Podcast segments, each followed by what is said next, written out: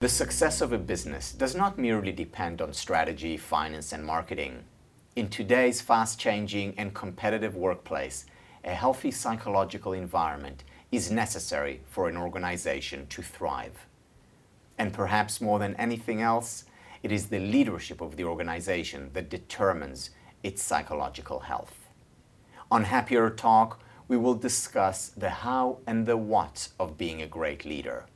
One who is able to realize individual and collective potential. She is a widely respected workplace psychologist who has served as a consultant in over 200 Fortune 500 companies, including UPS, Best Buy, and AT&T. Her specialty is executive coaching with a focus on increased performance and satisfaction at work.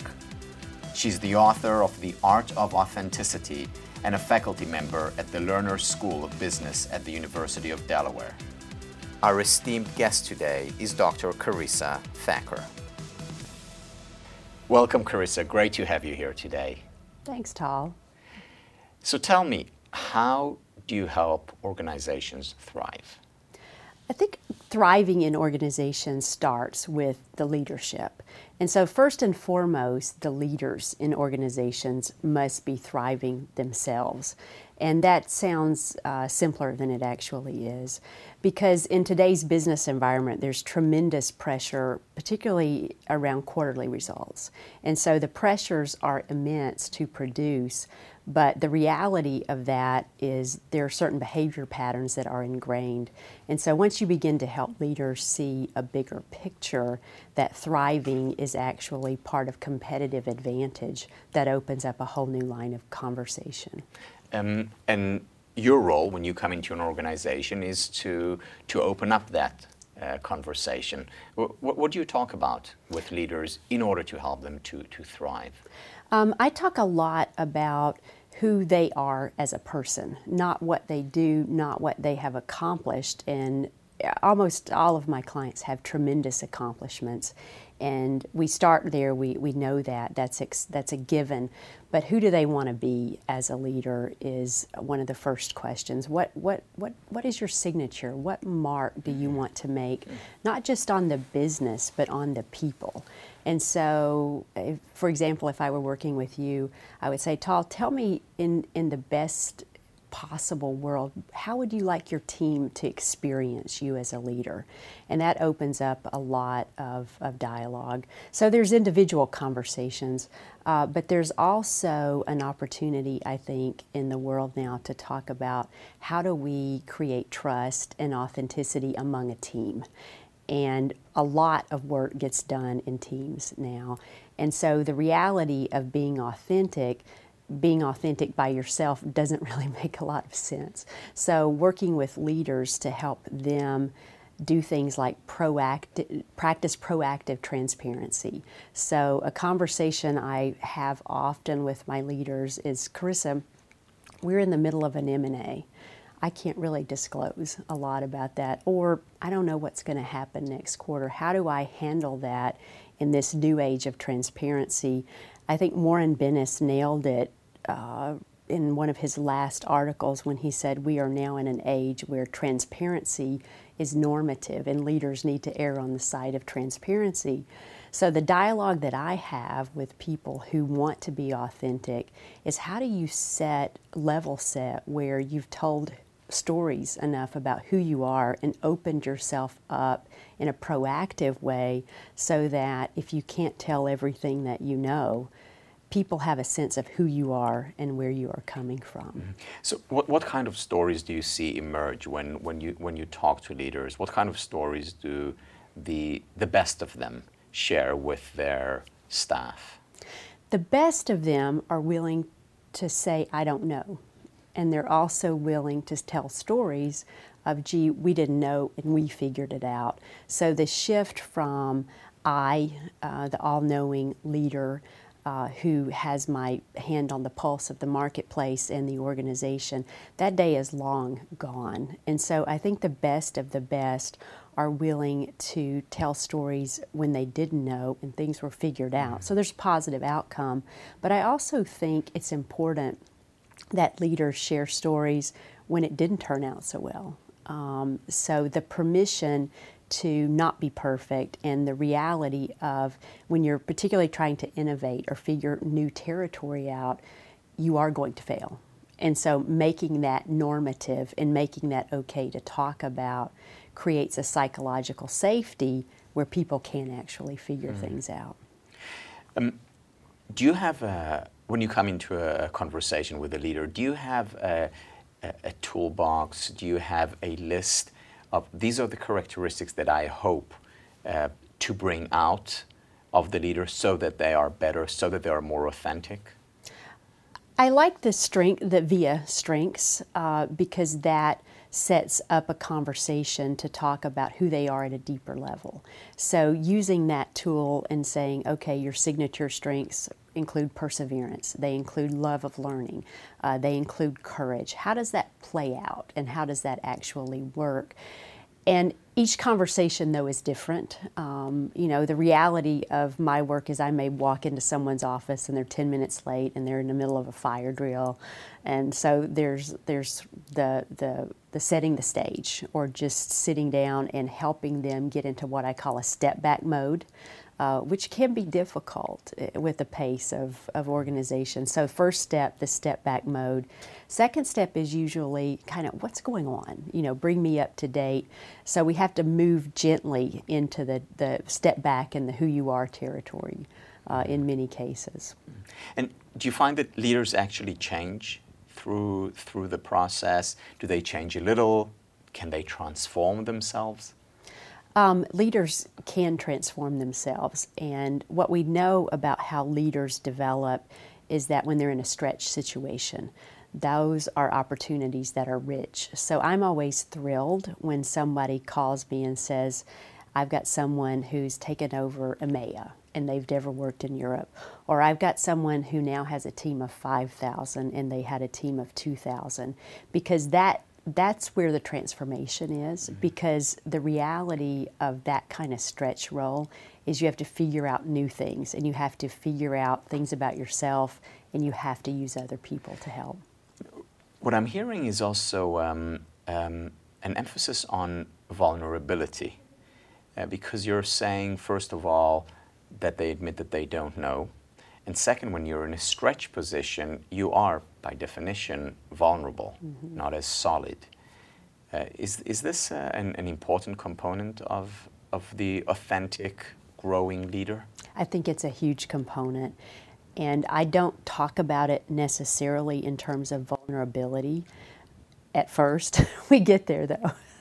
so, so the reality is, if you enter this stretch role with the idea of being a student, uh, and what are you going to do in the first 90 days?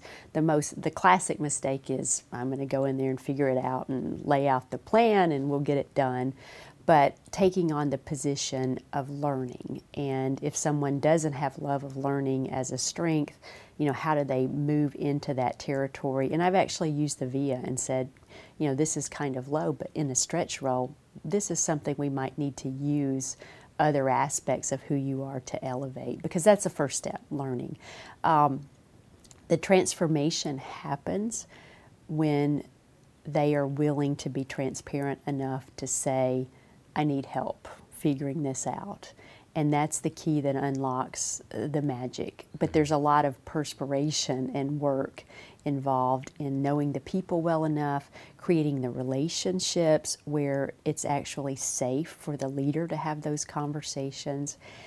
But it's, um, you know, trust is an interesting dynamic, and it's always let's build trust you 1st mm-hmm. and so with leaders, it, they do have to be first, uh, and particularly if you're in a stretch role, being vulnerable enough to say, I don't know, I'm figuring it out uh, is key.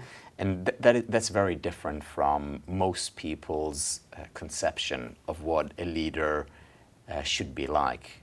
Because our conception is the leader is the all knowing, always confident, always right. Yeah. And suddenly in today's world, which uh, my, my colleague Angus Ridgway calls the disaggregated world, um, th- this has changed. We no longer can know everything. We no longer can uh, be right even most of the time. And, and that requires new, um, um, new set of skills. It requires a lot of courage. It requires a lot of courage, and I think it's dangerous to operate from the 20th century mentality in the 21st century because there's there's this whole disruption that's occurring strategically and so the notion that you can be General Motors or AT&T and pretty much operate as is or in a more static state than dynamic state is just not realistic. And it's not realistic even for the biggest companies. So the i think it's not just a good thing to do a nice thing to do the right thing to do. It is actually a competitive advantage. Mm. uh, we can think about it in those terms or we can think about it in as a B priority or gee this is about the organization but I think the way the organization operates and how people interact you can connect the dots to how responsive the place actually is to this complex marketplace. Mm. Now in this complex marketplace uh, in this uh, 21st century uh, organization how can more women take senior positions? Uh, so Sheryl Sandberg talks about it leaning in, and yet we see a sort of a, a, plateau in terms of the the number of women, percentage of women who, who come into senior positions in, in organizations. what needs to happen for that to change? So there's a couple of ways that, that I think are useful to look at that. And in my coaching with women, I am often in conversations about taking stretch roles. So, if we look at it from the lean in Sheryl Sandberg perspective, we know from research that companies that have women on boards are less apt to take out their risk. They're less apt to throw the dice. They're less apt to, to do things that could be dangerous in the marketplace, make bad decisions. So that's a good thing. But the way that can translate into an individual leader's life is they may say, oh, take over Europe, the Middle East, and Africa. And a woman could very easily say, I'm not ready for that. But so, how do we, in using Sheryl's work and, and many others, help women understand that you're never going to be quote unquote ready for a stretch role. So I think that's the individual piece. I think the more uh, systemic piece is for organizations to identify uh, folks who have women who have the potential to contribute more and create networks where they can actually be exposed to people, men and women, who can actually help them have the perspective and the mentality that if I am going to go to the top and reach my potential, if that's what they want to do, it requires risk. Mm-hmm. How important are role models for me as a leader? Either uh, starting off or being a seasoned leader? I, th- I think they're huge throughout the whole um, play of, of one's career. In, in uh, working with senior executives, CEOs, uh, or people who are just in a position of power, one of the struggles that they have is who can who can I confide in? You know, who who is it that I can feel comfortable and who I can model myself afterward after because it's not so easy to find peers. Uh, it's a very competitive world. But role modeling starts from the first job. Uh, and so with millennials, which is an interesting area that I have been working in lately. How do they find a person and connect with them informally? And I've started saying, you know, don't wait on a program, find a person that you like mm-hmm. and, and begin to have coffee. You know, have, have two meetings per month with somebody that you don't know in the organization. Critical importance um, because what I think is happening with folks coming into the workplace is they're coming into the workplace and saying, I want to bring my whole self um, to the workplace. But what they need to do is begin to understand the workplace. So I've seen some really fascinating transformations when people who were newer in the organization actually took the initiative versus waiting for programs. Um, Mid career, that's huge. That's huge. And I think if someone is mid career, director, lower VP type level person, finding ways to connect with people who are senior in the organization that's be, that are beyond role, that are beyond a status update, that are really about connecting with people beyond the surface is critical because fundamentally getting promoted is about someone trusting you. Mm. And for the most senior uh, leadership, who can they look to? in terms that's of a, role models? That's a very lonely job. Um, so I think with senior leaders, uh, being a part of networks uh, of other senior leaders in different industries is often the conversation I have. That being said, those jobs are incredibly demanding, so it can be hard to talk a, a, senior leader into the value of networking and creating those relationships. Um, so there's also alternatives in the community, I think, for senior leaders who maybe are not necessarily on the turf, uh, but people in the church or the community or in, in some facet where they can begin to not be in role. Uh, those roles can take over your, your whole person. Mm-hmm. They're dangerous in that way, but they're also a tremendous opportunity to have impact. You mentioned briefly the millennials. Um, what, what, do we need to know about the millennials? How, how, different, how similar are they coming into the workplace now? Um, there's actually some solid research that has come out of the Center for Creative Leadership about it. So I, st- I got curious about the millennials from hearing stories about, oh, you wouldn't believe what this one did or that one did, and gee, they show up late, they leave early, et cetera, et cetera. But if you dig into the research, the norm is more about freedom, flexibility, and wanting to have impact more quickly. So, hierarchy as we know it is in for a rude awakening mm-hmm. uh, with the millennials. And I don't see a world ever happening where, you know, what Zappos has around holacracy. I don't think that's normative. I don't think it will be normative because human beings um, are hierarchical by nature. So, in order to get business done, hierarchy is required. That being said, hierarchy is not what it used to be, and it's in the middle of a tremendous transformation. Uh, so, with the millennials, they feel free to speak their mind. They don't necessarily think about role. So, what happens when a millennial who's been in the organization less than six months sees an SVP and says, "Hey, what you know? What do you think about that?" And there's three people between that person. That requires, in some ways, the kinds of skills that you and I have already been talking about of leaders uh, to be open, to listen, humble yeah, humble. Yeah, to, to think, wow, you know, people understand a culture better when they're new in a culture before they know how it works. So, how do we take that feedback and use it? There was a, a story uh, in the news recently about Starbucks where people, the millennial generation, had said, you know, throwing this food away every day feels bad to me on a human level. And the company responded, eh, refrigerated items, of course, that creates a whole level of complexity. So they had been giving away the pastries, but with the refrigerated items, you know, there's laws and you can't poison people. And so Starbucks senior management actually took on the problem of logistically how do we figure out how to get these refrigerated food items in the hands of people who can use them? Mm-hmm.